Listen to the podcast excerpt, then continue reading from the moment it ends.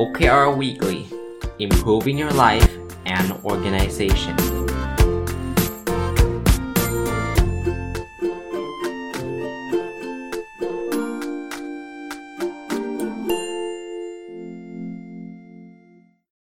สวัสดีครับ ยินดีต้อนรับเข้าสู่รายการ OKR Weekly นะก็เป็นสัปดาห์ที่ 2 แล้วนะครับ ที่ผมมาจัดที่เกี่ยวข้องกับ OKR โดยเฉพาะสำหรับใครที่เพิ่งเข้ามาฟังนะครับ เราเริ่มต้นมาแล้วสัปดาห์หนึ่งย้อนกลับไปฟังได้ใน ทุกวันพุธนะครับ วันนี้เนี่ยผมจะมาชวนคุยเรื่องอที่มาที่ไป แล้วก็นิยามของ OKR สักนิดหนึ่งให้เป็นไอเดียสำหรับคนที่อาจจะยังไม่รู้จัก OKR แล้วอยากจะมาเรียนรู้เรื่อง OKR นะครับ ท่านติดตามพอดแคสต์ OKR Weekly ทุกสัปดาห์รับประกันได้ว่าท่านจะรู้เรื่องนะครับ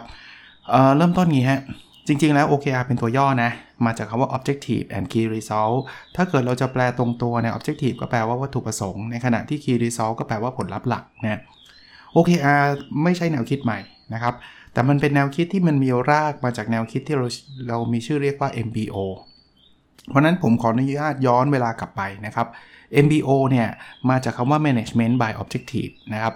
หรือจะเรียกว่าการบริหารจัดการผ่านวัตถุประสงค์นะ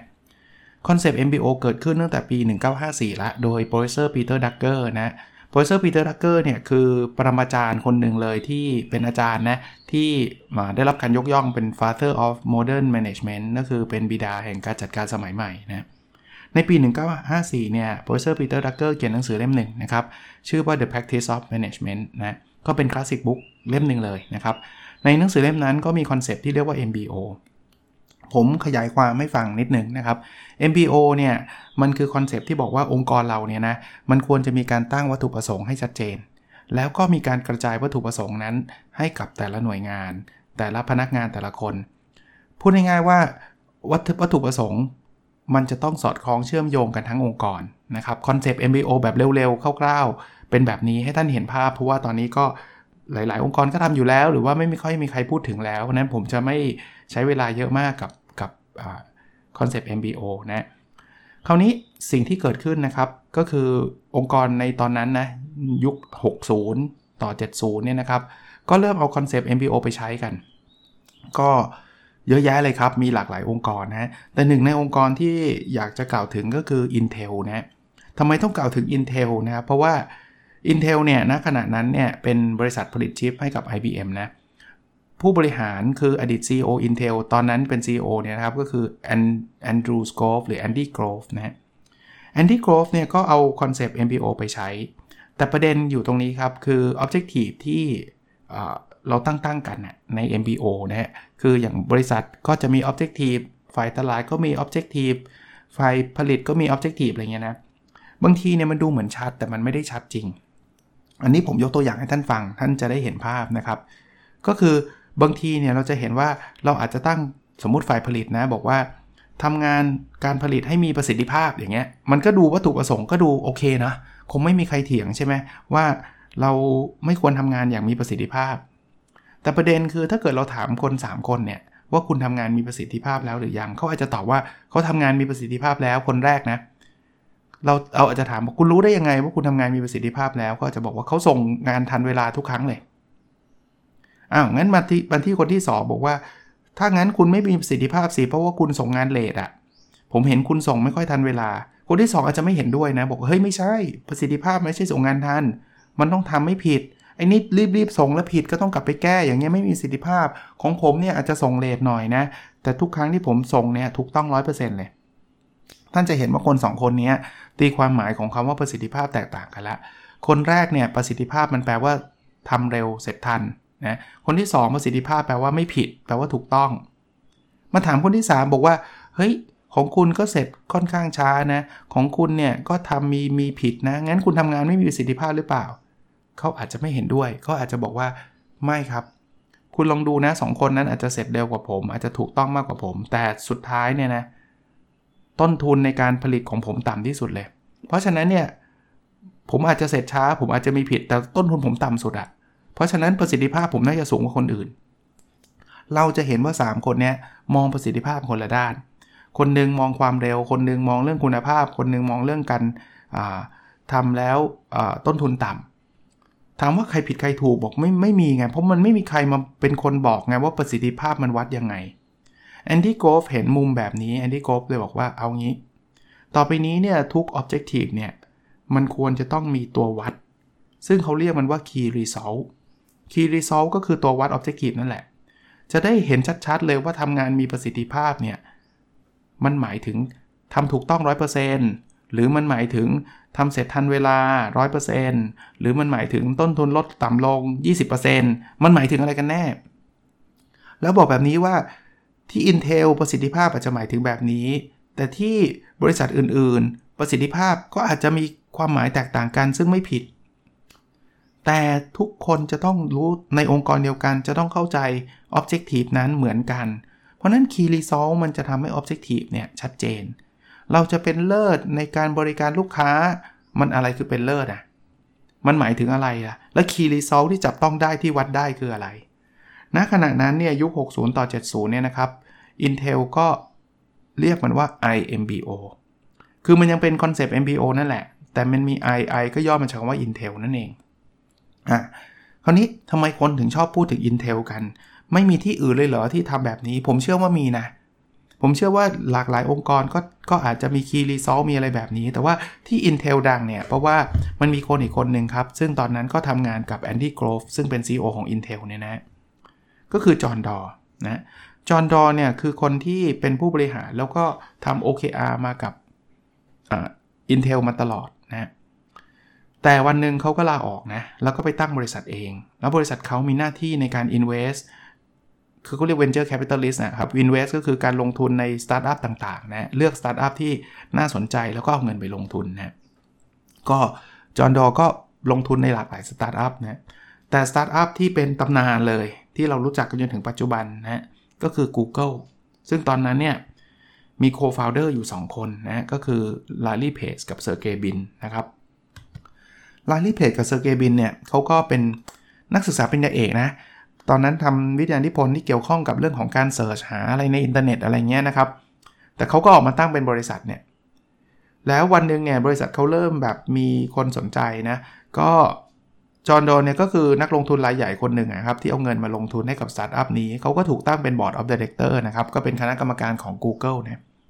วันนี้พอ Google มันเริ่มใหญ่ขึ้นเรื่อยๆเนี่ย co-founder สองคนนี้ก็ไม่เคยมีประสบการณ์ในการบริหารองค์กรที่มันจะจะใหญ่นะครับเขาก็เลยมาปรึกษาจอห์นดอร์ ซึ่งเขาถือว่าเป็น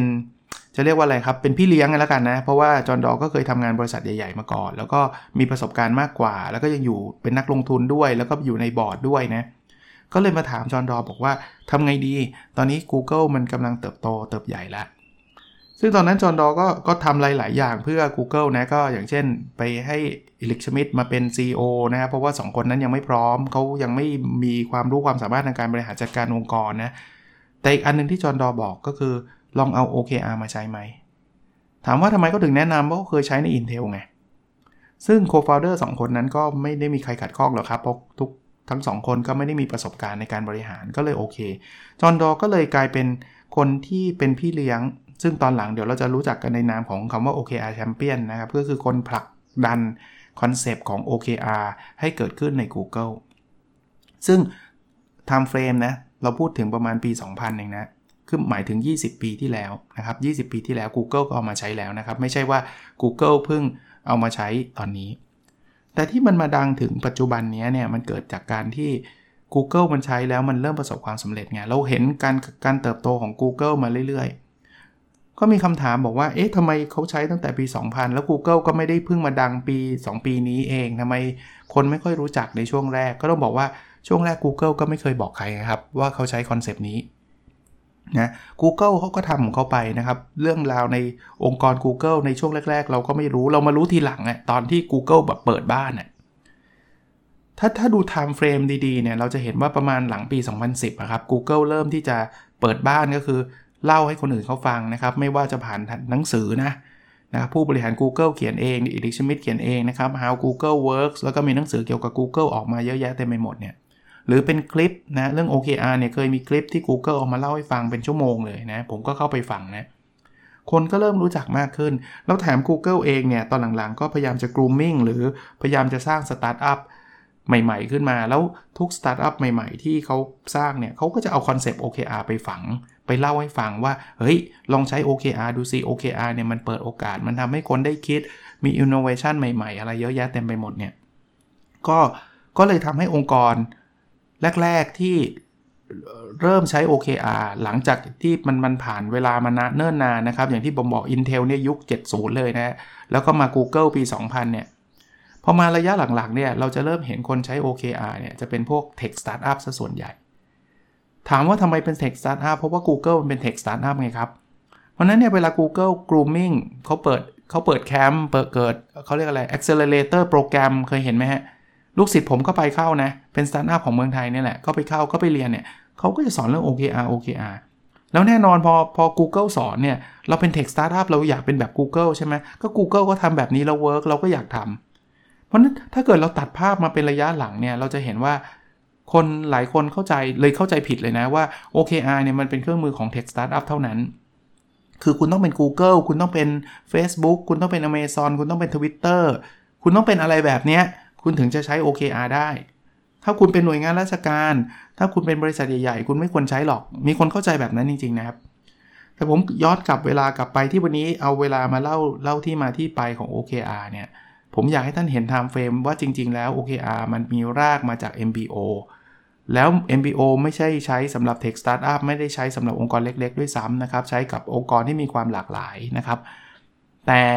พอ MBO ถูกใช้ใน Intel Intel มาปรับใส่ Key Result เข้าไป ซึ่งถ้าพูดอย่างนี้ใครใครเป็น founder ของ OKR เนี่ยพูดยากนะ ใครเป็นคนคิดค้น OKR พูดยากเพราะว่ามันถูกพัฒนาต่อเนื่องอะมันถูกพัฒนาจากคอนเซปต์ของ MBO ที่มาจากปีเตอร์ ดรักเกอร์แล้วก็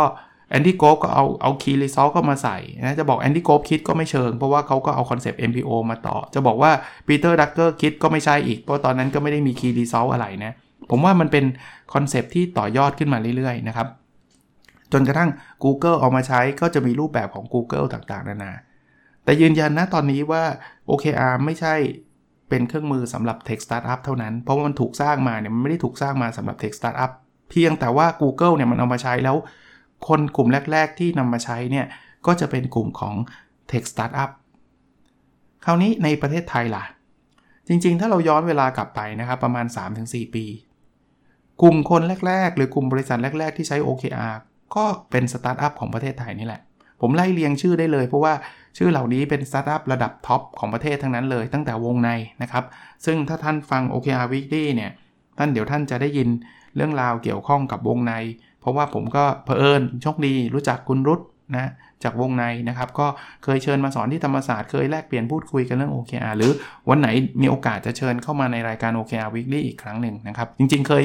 สัมภาษณ์คุณรุตเรื่อง OKR ที่วงในมาแล้วในนพดล Story แต่ว่าเอาละบางคนเพิ่งเข้ามาฟัง OKR Weekly ก็จะมีมี guest speaker มาด้วยนะครับ คุยกันเรื่อง OKR นะไม่ว่าจะเป็น Build นะครับ Build เนี่ยเป็น สตาร์ทอัพรุ่นเดอะของประเทศอีกเหมือนกันนะครับ คุณโบ๊ทบุญพไทยพดุงถิ่นนะครับ ก็ทำ Builk เป็นเรื่อง construction software อะไรต่างๆ เนี่ย ก็ใช้ OKR มาอย่างเข้มข้นแล้วก็ต่อเนื่องนะครับ แล้วสตาร์ทอัพหลากหลายที่เลยครับ ไม่ว่าจะเป็น Skill Lane นะไหนๆพูดถึงแล้วก็ขอพูดถึงนะครับ คุณนัทจาก SkillLane นะครับ ก็เคยให้สัมภาษณ์ผมเรื่อง OKR เช่นเดียวกันนะครับคุณอ้อนะครับจาก Jitta นะครับ ก็เป็นฟินเทคของไทยนะครับ คุณอ้อเนี่ย ใช้ OKR เพราะว่าคุณอ้อก็เคยทำงาน Google มาเป็น 10 ปี แล้วคุณอ้อก็เคยใช้ OKR มาที่ Google แล้วก็พอมาออกมาออกจาก Google มันทำสตาร์ทอัพของตัวเอง ก็เลย OKR มาใช้นะเพราะนั้นภาพของประเทศไทยในช่วงแรก ๆ ก็จะเป็น Tech Startup จะเป็น Startup ซะส่วนใหญ่ที่ใช้ OKR แต่ต้องบอกว่ามันมันเกิดจุดเปลี่ยนอันหนึ่งนะครับที่ทำให้องค์กรหลายองค์กรเนี่ยเริ่มเริ่มสนใจหันมามอง OKR มากขึ้นนะ คือถ้าผมจำไม่ผิดปี 2018 นะครับ ปีนั้นเนี่ยเป็นปีที่เกิดเหตุการณ์อันนึงก็คือบริษัทอย่าง d t แทเนี่ยได้ออกมาประกาศบอกว่าเราจะยกเลิกระบบ KPI ที่เรามี แล้วคนก็ตื่นเต้นตกใจเพราะว่า เฮ้ยทำไมบริษัทใหญ่ ๆ อย่าง d t แทถึงไม่มี KPI คือจริง ๆ บริษัทที่ไม่ได้ใช้ KPI มีเยอะนะครับ แต่บริษัทที่ไม่ที่ใหญ่ขนาด d t แทแล้วไม่ใช้เนี่ยมันดูไม่ไม่ธรรมดานะครับ ก็มีคนไปสัมภาษณ์นะครับ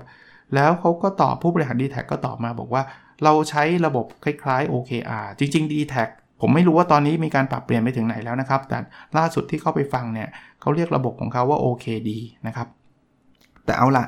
เขาก็บอกว่าเขาใช้คล้ายๆ OKR คนก็เลยเฮ้ยมันคืออะไร ประกอบกับปีนั้นนะครับ เป็นปีที่จอห์นดอนออกหนังสือเล่มหนึ่งมา ชื่อ Measure What Matters เป็นการเล่าเรื่อง OKR ให้กับคนทั้งโลกฟังนะครับ ก็คนก็เริ่มแบบฮึดขึ้นมาเลยว่า เฮ้ย เรามาใช้ในองค์กรเราดีไหมนะครับ ผมก็โชคดีนะครับที่ผมเป็นอาจารย์ที่สอนหนังสือ แล้วก็ทำวิจัยเรื่องเกี่ยวข้องกับการวัดผลองค์กรมาตลอดนะนั้น OKR มันอยู่ในเรดาร์ผมมาสักระยะหนึ่งแล้วล่ะ คราวนี้ผมก็เลยศึกษาแล้วก็เขียนหนังสือ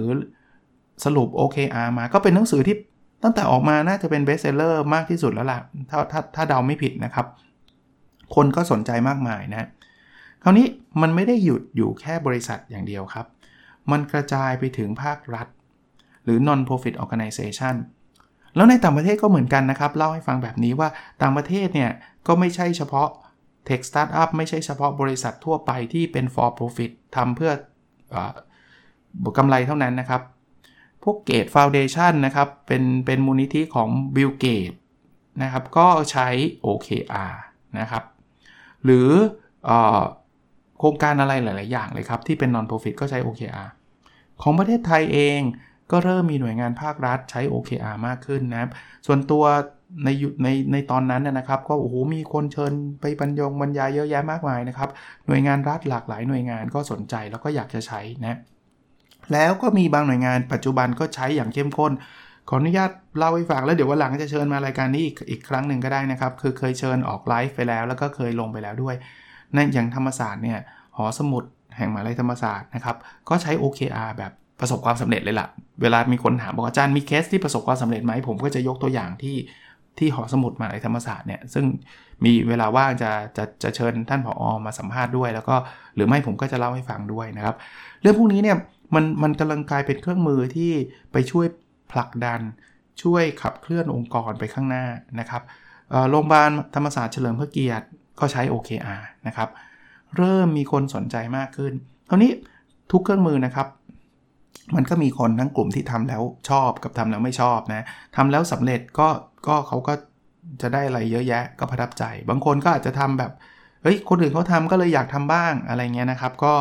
ก็เลยอาจจะยังไม่ได้ ไปไกลสักเท่าไหร่ก็มีหรือหรือหรือทำไปแล้วก็เลิกไปแล้วก็มีนะซึ่งมันก็เป็นเรื่องปกตินะครับ เพราะนั้น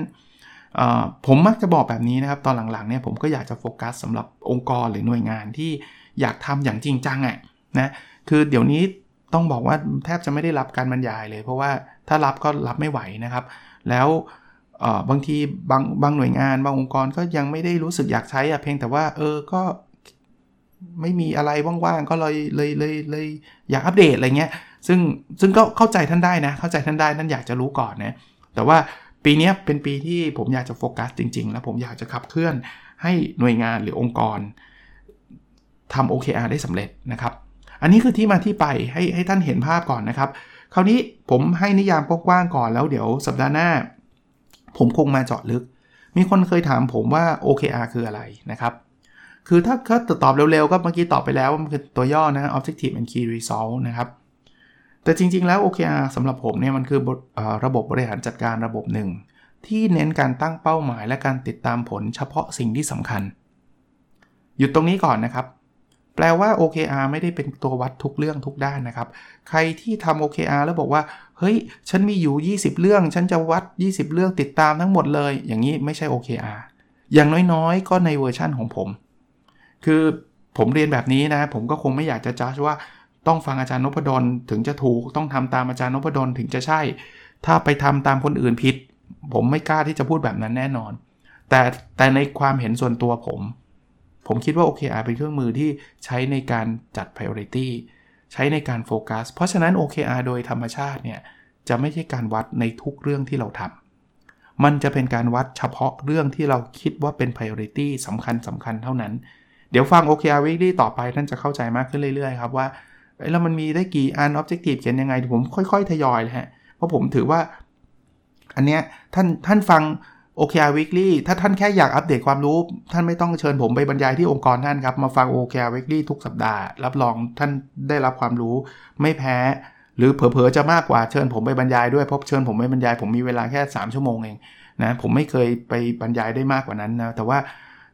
ฟังรายการนี้ไม่ต้องเชิญเลยครับ ก็ก็ฟังได้เลย เพราะนั้นกลับมานะครับ OKR คือเครื่องมือบริหารจัดการโดยเน้นการตั้งเป้าหมาย และการติดตามผลเฉพาะสิ่งที่สำคัญ และใช้แรงจูงใจภายในเป็นตัวผลักดัน แปลว่าการทำ OKR ไม่ใช่เครื่องมือที่จะมาใช้ประเมินว่าใครจะได้ A ได้ B ได้ C ไม่ใช่เครื่องมือที่ใช้ในการประเมินว่าใครจะได้เงินเดือนขึ้นกี่เปอร์เซ็นต์ นั่นไม่ใช่แนวคิดของ OKR นะครับ ซึ่งเรื่องนี้ท่านก็เก็บความสงสัยไว้นิดนึงแล้วกันมันมีพูดแน่นอนเรื่องการประเมินเรื่องอะไรต่างๆ แล้วผมมี practice เยอะมาก ผมโชคดีด้วยนะครับ คือจะเรียกว่า passionate อะคือสนใจเรื่อง OKR มากๆ จนกระทั่งนอกจากอ่านหนังสือเนี่ยผมบอกได้เลยนะครับ หนังสือภาษาอังกฤษที่มีทั้งหมดรวมทั้งภาษาไทยที่มีทั้งหมดเกี่ยวกับ OKR ไม่มีเล่มไหนที่ผมไม่อ่าน ตอนนี้มีเป็นแบบน่าจะ 20 เล่มแล้วมั้งครับที่ออกกันมาเนี่ยผมอ่านมาทุกเล่มอะจะ basic จะ advance ยังไงอ่านทุกเล่ม ผมยังโชคดีอีกว่าผมก็ทำงานวิจัย ซึ่งถ้าใครฟังนพดล Story เนี่ยก็จำได้นะครับผมประชาสัมพันธ์ขอความร่วมมือมาตลอดปีเลยที่ผ่านมานะ ก็ไปสัมภาษณ์องค์กรที่ใช้ OKR ตอนนี้ครบ 40 องค์กรแล้ว จริงๆ อยากได้เกินด้วย ถ้าตอนนี้ยังมีใครใช้ OKR แล้วผมยังไม่ได้ติดต่อไปสัมภาษณ์แล้วท่านยินดีที่จะแบ่งปันนะ ผมอยากจะไปสัมภาษณ์ท่าน จะใช้แล้ว work ไม่ work ไม่เป็นไร อยากไปสัมภาษณ์ท่าน ซึ่งตอนนี้ กำลังจะปิด project งานวิจัยนี้เดี๋ยวต้องเขียน paper ตีพิมพ์ใน International Journal 2 paper นะครับ เรื่อง OKR ซึ่งซึ่งมีความตื่นเต้นเลยละ่ะว่าเอ้ยหลาย ๆ อย่างที่ที่พบเนี่ยมันน่าสนใจมาก ๆ นะครับ เอามาเล่าในในรายการนี้แน่นอนนะครับ ก็เลยทำให้ผมผมเห็นเคสค่อนข้างเยอะ หรือว่ามีประสบการณ์หรือมีอะไรที่มันจะมาแลกเปลี่ยนกับท่านได้เยอะ แล้วผมก็จะบอกท่านว่าในแต่ละที่เนี่ยเขาจะใช้ OKR อาจจะไม่ได้เหมือนกัน 100% ในแต่ละที่เนี่ยก็อาจจะใช้ OKR บางที่ใช้แบบนี้บางที่ใช้แบบนั้น ผมให้กำลังใจท่านนะครับว่ามันไม่จำเป็นต้องเหมือนกัน เพราะบริบทเราแตกต่างกัน เราอาจจะใช้ OKR ไม่เหมือนกับที่ Google ใช้ก็ไม่แปลก หรือเราอาจจะใช้ OKR ไม่ไม่เหมือนกับอีกบริษัทหนึ่งใช้ก็ไม่แปลกอะไรก็ได้ครับที่ท่านทำแล้วมันเวิร์กสำหรับท่านนะทำเถอะครับ แต่ผมจะบอกหลักการคร่าวๆ เช่น เราไม่ควรโย OKR ในการประเมินผลพนักงาน แล้วเดี๋ยวผมจะเล่าให้ฟังต่อไปในอนาคตนะครับว่าทำไมถึงไม่ควร OKR เนี่ยจะบรอซัมบรอซัมคือมันจะเติบโตมันจะผลิบานมากเลยกับ การใช้เพื่อสร้างแรงจูงใจภายในให้กับพนักงาน ผมจะพยายามทำสิ่งนี้ให้กับเกิดขึ้นในองค์กรไทยให้ได้มากที่สุดเท่าที่แรงผมจะมีก็แล้วกันนะครับ ก็ก็วันนี้คงประมาณนี้นะครับ ให้ท่านเข้าใจในบริบทของมันก่อน พัฒนาการของ OKR แล้วรวมถึง นิยามสั้นๆก่อนนะครับว่ามันคืออะไรนะครับ เดี๋ยวในสัปดาห์หน้าเราจะเริ่มมาต่อยอดไปเรื่อยๆนะครับข้อสงสัยที่หลายท่านสนใจ มันต่างจากยังไงกับ KPI ที่ผมเคยใช้แล้ว Balance Scorecard OKR KPI MBO มันต่างกันตรงไหนยังไงเดี๋ยวผมค่อยๆ ทยอยมาเจาะลึกทยอยมาเล่าให้ท่านฟังทีละตอนทีละตอนไปเรื่อยๆนะครับก็หวังว่ามันจะเป็นประโยชน์กับคนที่ทำงานนะครับ คนที่ จะเรียกว่าอะไรนะครับ เป็นเป็นผู้บริหารต่างๆ เอาละครับ ถ้าท่านยังจำได้นะ ส่วนตัวผมทำ OKR ด้วยนะครับ แต่มันเป็น OKR ส่วนบุคคล บางคนอาจจะบอกว่าที่ทำงานไม่ได้ทำ OKR หรอก แต่หนูสนใจว่าหนูอยากพัฒนาตัวเอง หนูอยากทำ OKR ส่วนบุคคล เพราะฉะนั้น part ที่ 2 ผมจะมา update OKR ของผมเป็น OKR ส่วนบุคคล concept เดียวกันนะครับ ท่านจะได้เห็นความก้าวหน้า แล้วผมก็กระตุ้นนะ ใครมี หลายคนได้มีไอ้ My OKR Diary ซึ่งตอนนี้ก็เหลือน้อยมากๆแล้วนะครับ ก็เขียนหรือใครไม่มีก็ไม่ต้องเขียนใส่ My OKR Diary นะครับ เขียนใส่ในกระดาษในไดอารี่ส่วนตัวท่านได้ทั้งหมดนะครับ เอาละครับผมขอเริ่มต้นเลยนะครับสำหรับไตรมาสที่ 1 นะ Objective ข้อที่ 1 เรียนรู้พัฒนาตัวเองอย่างต่อเนื่องนะครับ Key Result 1.1 อ่านหนังสือจบในไตรมาสนี้นะครับ 30 เล่ม มาวิที่2แล้วผมอ่านไปได้ 9 เล่ม9เล่ม9เล่มแล้วนะครับเอ่อก็เรียกว่าล้ำหน้าไปเยอะเลยนะครับ น่าจะเป็นไปได้ด้วยดีนะครับ Key Result 1.2 เขียน paper จบ1 paper อันนี้ยังไม่ได้เริ่มทำนะครับ เดี๋ยวสัปดาห์หน้าน่าจะเริ่มสตาร์ทนะครับ Objective ข้อที่2นะครับแบ่งปันความรู้เพื่อทำให้สังคมดีขึ้นนะครับ Key Result 2.1 เขียนหนังสือจบ 1 เล่มเอ่อ รอตีพิมพ์นะครับของสำนักพิมพ์อมรินทร์เป็นเรื่องของ OKR ส่วนบุคคลนะครับน่าจะประมาณเดือนกุมภาพันธ์น่าจะเสร็จนะ เดี๋ยวผมจะขออัปเดตอีกทีหนึ่งนะครับ Key Result 2.2 มีคนฟังพอดแคสต์เฉลี่ย 15,000 ดาวน์โหลดต่อวันนะครับ ผมทำได้ 9,476 ดาวน์โหลดต่อวันแล้ว สถิตินี้เล่าให้ฟังนะ ผมเอาเอา จำนวนการดาวน์โหลดย้อนหลัง 30 วันมาหารนะ เพื่อจะได้มันจะไม่สวิงอะ่ะเพราะว่ามันจะมีบางวันเนี่ยอาจจะดาวน์โหลดเพิ่มสูงขึ้นเลยบางวันอาจจะน้อยหน่อยนะ เพราะแต่ละ episode มันอาจจะมีความสนใจมากน้อยต่างกัน แต่ก็เลยเอาค่าเฉลี่ย 30 วันย้อนหลังนะครับ ก็เพิ่มขึ้นนะ จากสัปดาห์ที่แล้ว9,240 ตอนนี้เป็น 9,476 นะ ก็ดีใจนะครับที่ท่านสนใจฟังกันนะครับ Key Result 2.3มีมีองค์กรใช้ OKR ที่จะอยู่ใน project ที่ผมกำลังจะประกาศเนี่ยผมขอไตรมาสนี้ 7 องค์กรนะว่าเดี๋ยวเดี๋ยวตอนนี้ใกล้เสร็จแล้วนะครับ เรื่อง detail เกี่ยวข้องกับ project นี้เดี๋ยวคงประกาศในไม่ช้านะครับ เพราะนั้นตอนนี้ยังไม่มีอะไรอัปเดตนะ Objective ที่ 3 มีสุขภาพกายและสุขภาพจิตที่ดีนะครับ Key Result 3.1คือวิ่ง 300 กิโลเมตรในไตรมาสนี้นะครับ น้ำหนักตัว 78 นะครับ ก็ต้องบอกว่า ขาวิ่งเนี่ยทำได้ดีนะครับ คือ 40.27 กิโลเมตรแล้วนะครับ ส่วนน้ำหนักตัวเนี่ย ตอนนี้ 80.6 นะ ลดจากสัปดาห์ที่แล้วนะ หลังจากเทศกาลปีใหม่กินแหลกนะครับ เป็น 81.5 หรือ 80.6 แล้วนะครับคีรีซอล3.2 เนี่ย ผมอยากจะอยู่กับครอบครัวให้ได้ 25 วันในไตรมาสนี้ ตอนนี้ทำได้ 10 วันแล้ว ต้องบอกว่ามันเป็นเพราะล็อกดาวน์ด้วยนะ เพราะนั้นก็แล้วช่วงนี้ปิดเทอมด้วยก็เลยได้มีโอกาสอยู่บ้านเยอะนิดนึงนะครับ ก็เดี๋ยวเปิดเทอมแล้ว ผมถึงแม้อยู่บ้าน แต่ว่าถ้าสอนหนังสือผมไม่นับนะครับ เพราะว่าเราไม่ได้ใช้เวลากับครอบครัวอย่างเต็มที่นะครับ ก็กะว่าวันเสาร์อาทิตย์นี่แหละ ซึ่งซึ่งก็ทำยากแล้วล่ะดูตารางตัวเองแล้วก็ท้อใจนะครับ เพราะว่าจัดตารางสอนเสาร์เสาร์สอนทั้งวันเลยอาทิตย์ก็สอนนะครับออนไลน์หมดเลยนะครับออนไลน์หมดเลยนั้นธรรมศาสตร์ปิดนะครับทำเป็นออนไลน์ล้วนๆนะครับเพราะนั้นวันพวกนั้นจะนับไม่ได้เลยนะครับ ก็ก็โอเคนะครับ go on go on ต่อไปนะ ก็เป็นกำลังใจนะครับสำหรับคนที่ จะใช้ OKR ในองค์กรเอง คนที่จะใช้ OKR ส่วนบุคคลเอง ก็อยากให้ท่านลองลองไปทำดูนะครับ ถ้า work ก็ก็ดีนะครับ ถ้าไม่ work ก็แค่เลิกแค่นั้นเองนะครับ โอเคนะครับ วันนี้น่าจะประมาณนี้สำหรับรายการ OKR Weekly แล้วเราพบกันในเอพิโซดถัดไปนะครับ สวัสดีครับ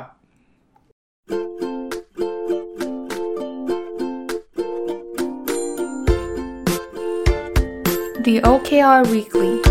Improving Your Life and Organization